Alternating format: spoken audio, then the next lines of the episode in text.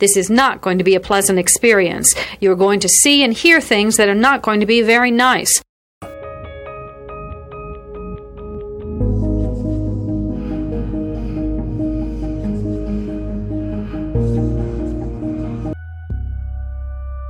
Experts divide serial killing into two general types, organized and disorganized. An organized killer brings everything he needs to complete the murder. A disorganized killer improvises. Begin.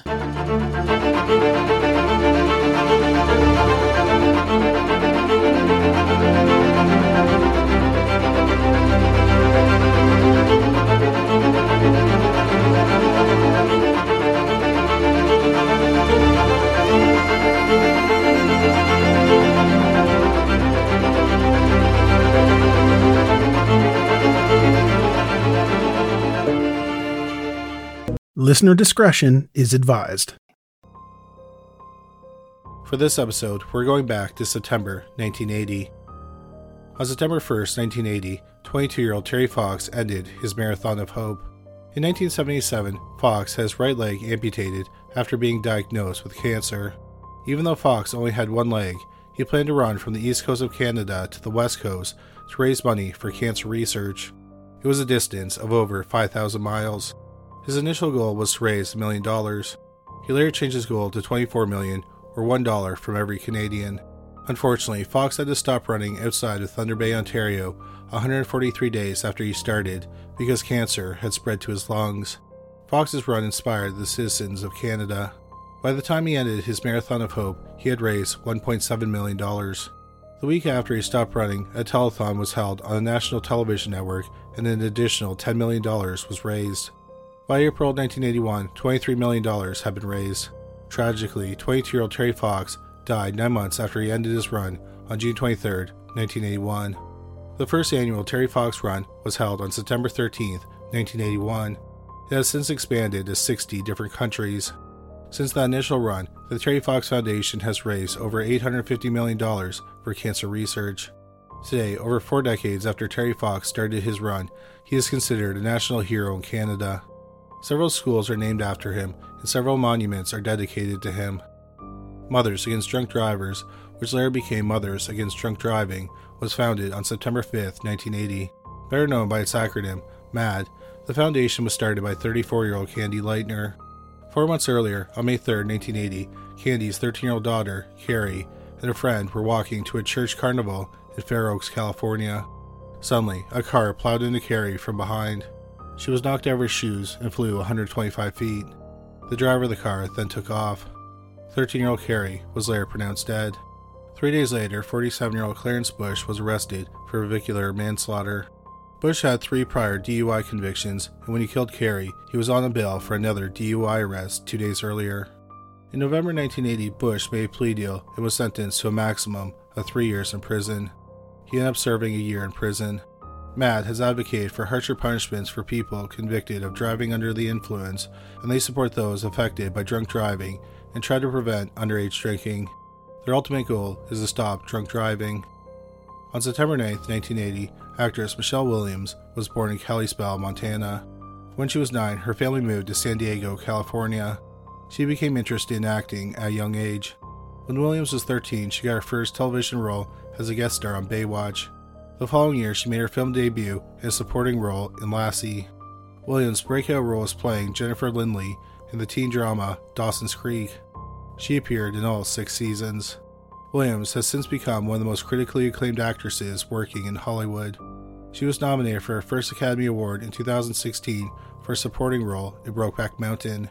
She's since been nominated 4 more times for the films Blue Valentine, My Week with Marilyn, Manchester by the Sea, and The Fablemans.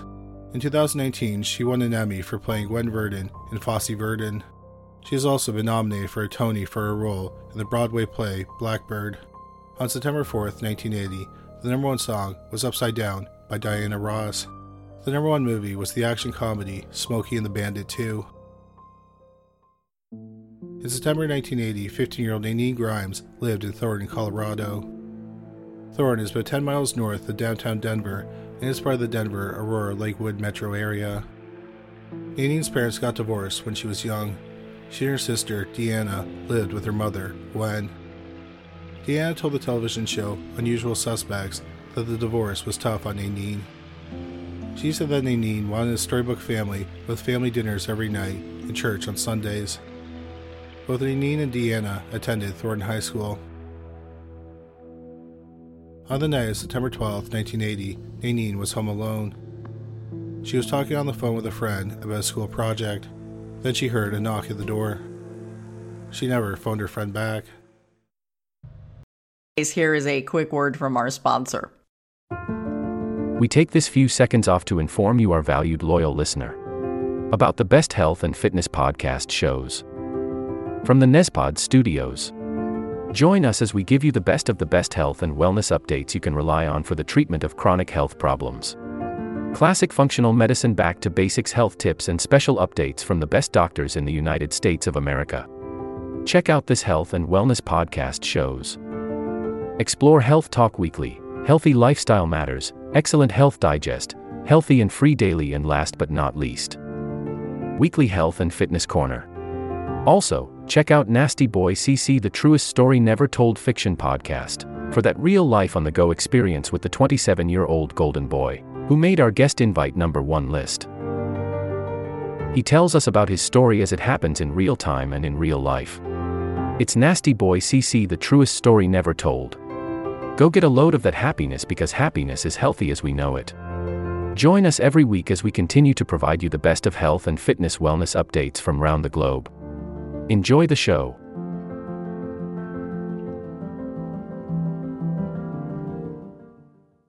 Deanna, Nanine's 16-year-old sister, arrived home at about 11:30 from her part-time job.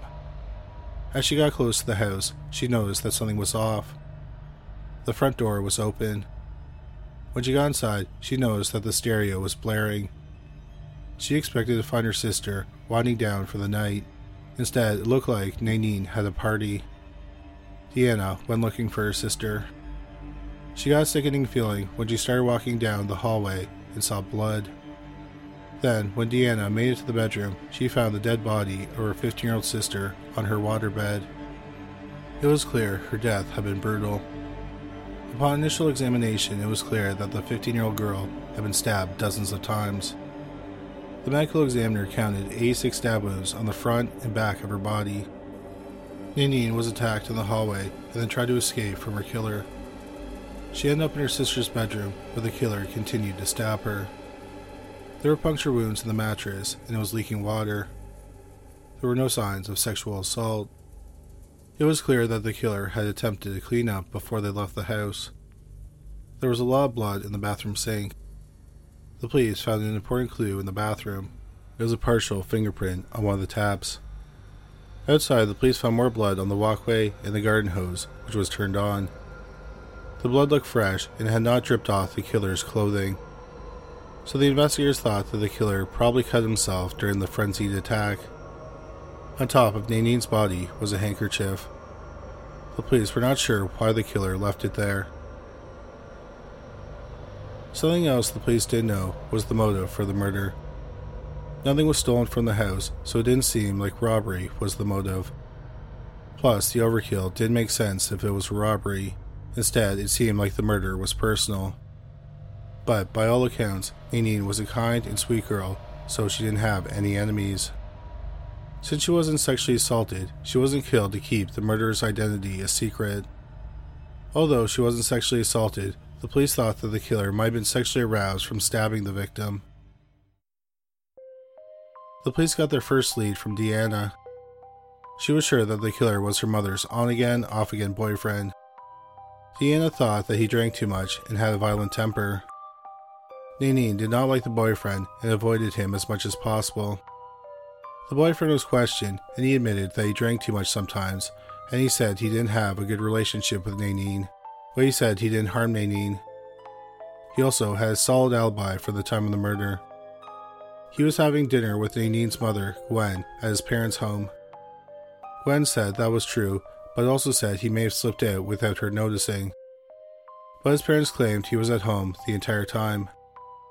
So the police continued to look at other suspects. Then the police got a tip from a local resident. They said that their teenage nephew, who was a bit of a drifter, arrived at their home on the night of Nanine's murder. He was covered in what looked like blood, and he had cuts on his body. Turned out they had a criminal record, which included attempted robbery and attempted hijacking. He was brought to the police station and questioned. The police noted that he would lie about basic things like his age and his criminal record, so they weren't sure what to believe when he talked. He said he had hitchhiked into Thornton from Salt Lake City, Utah on the night of the murder. He would have entered the city on Interstate 25, and Nanine lived 2 blocks from the interstate. The police collected the young man's clothing and got his fingerprints. His fingerprints didn't match those left at the crime scene. Also, it wasn't blood on his clothing, it was just dirt and grease. Another suspect was a handyman who did work around the family's home. Gwen and Deanna thought he was creepy.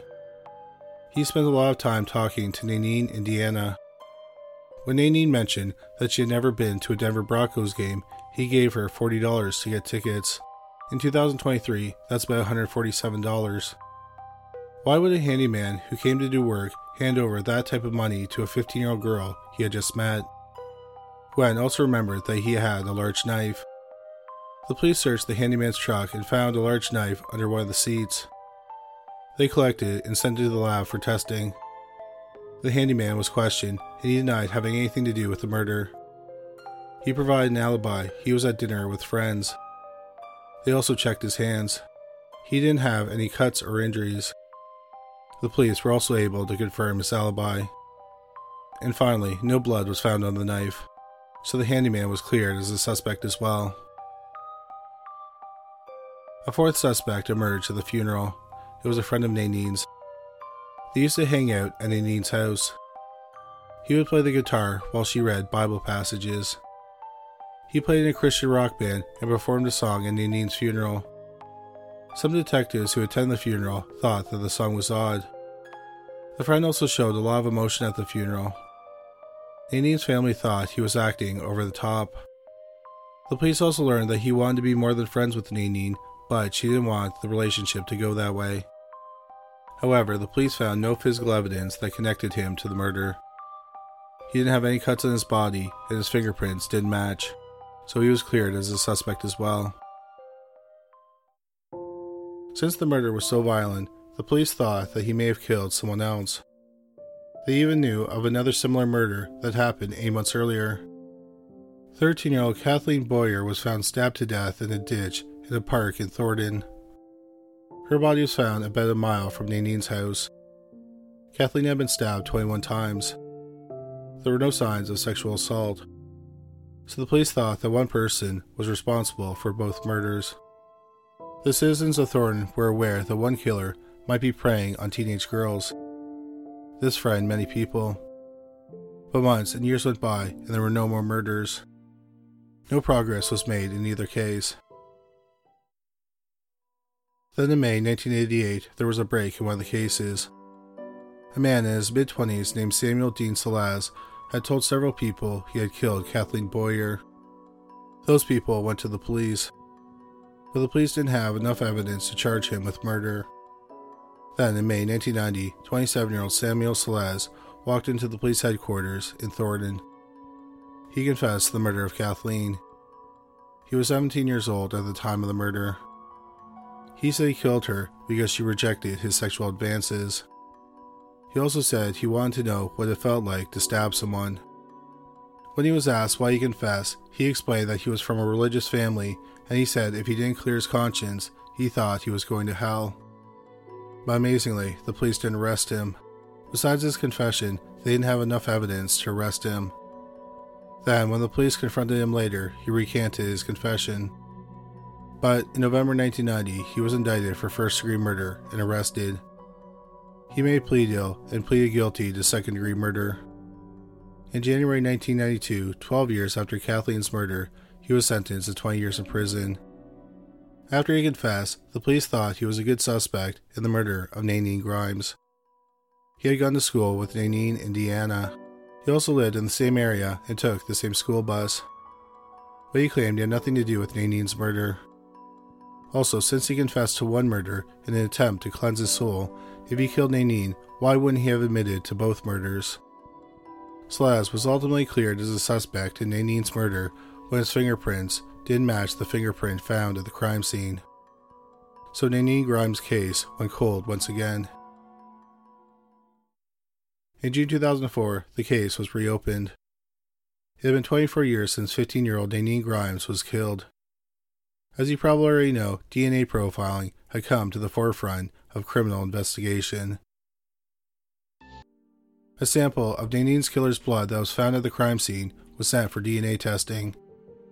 A DNA profile was created and was entered into the FBI's Combined DNA Index System, also known as CODIS, but no match was found. The investigators were a bit surprised. They didn't think that someone could break into the home of a teenage girl, stab her 86 times, and then live a crime-free life. But it appeared that way because the case went cold again. Months later, in early 2005, one of the investigators requested that the DNA be tested again. Much to their surprise, they got a match. The DNA belonged to a 42-year-old man named Troy Brownlow. Brownlow had been convicted of theft in Maricopa County, Arizona. He was sentenced to 3 years in prison.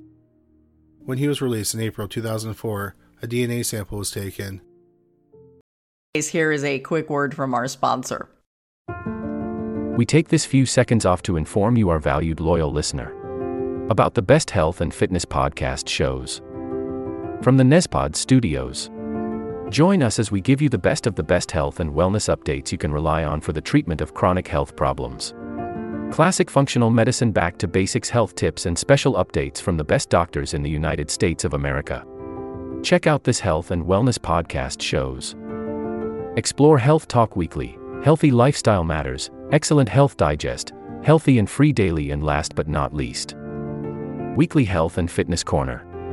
Also, check out Nasty Boy CC, the Truest Story Never Told Fiction podcast, for that real life on the go experience with the 27-year-old golden boy who made our guest invite #1 list. He tells us about his story as it happens in real time and in real life.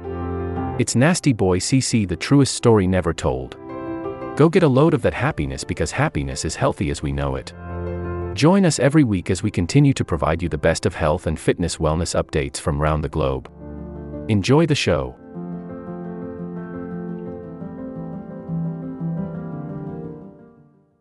His DNA was entered into CODIS shortly after Nanine's killer's DNA was run through the system. At the time, CODIS only stored known offenders, so that's why the killer's DNA was not in the system when Brownlow's DNA was entered into the system. The police investigated Brownlow's background.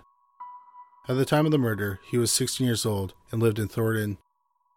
In fact, he lived half a mile from Nanine and attended the same high school as her. Nanine's sister, Deanna, knew Brownlow. She had known him since they were 8 years old. They were in the same grade and had ridden the same bus together. She remembered him as the class clown.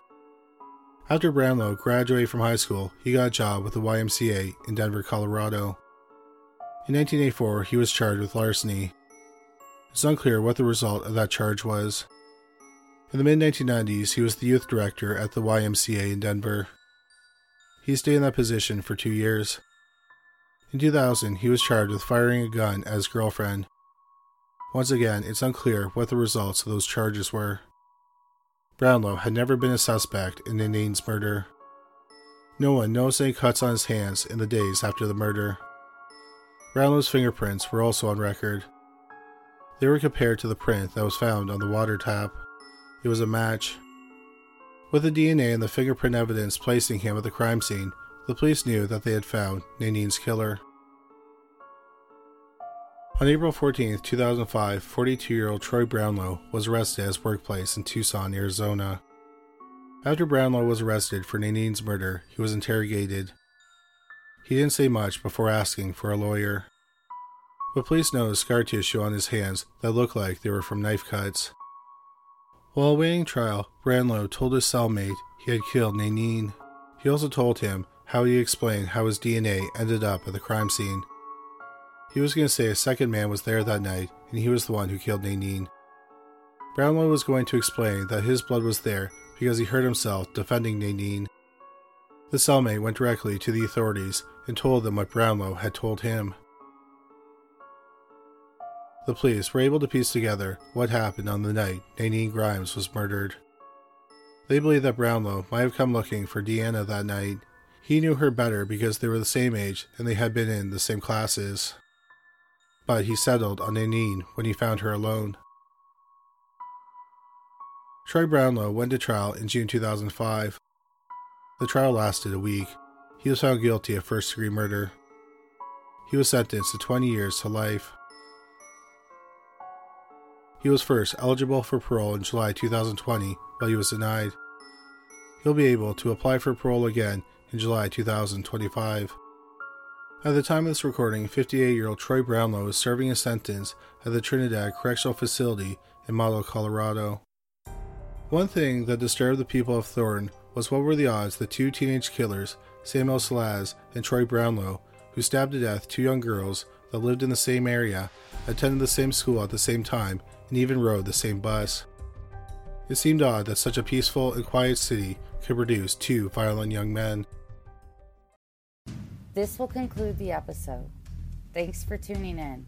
If you like what you hear, please leave a comment and subscribe. Thank you.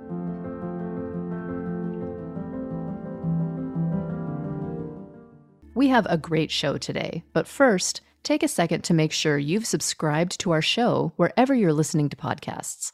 It's the best way to make sure you don't miss any of our episodes. Thanks. This will conclude the episode. Thanks for tuning in. If you like what you hear, please leave a comment and subscribe. Thank you.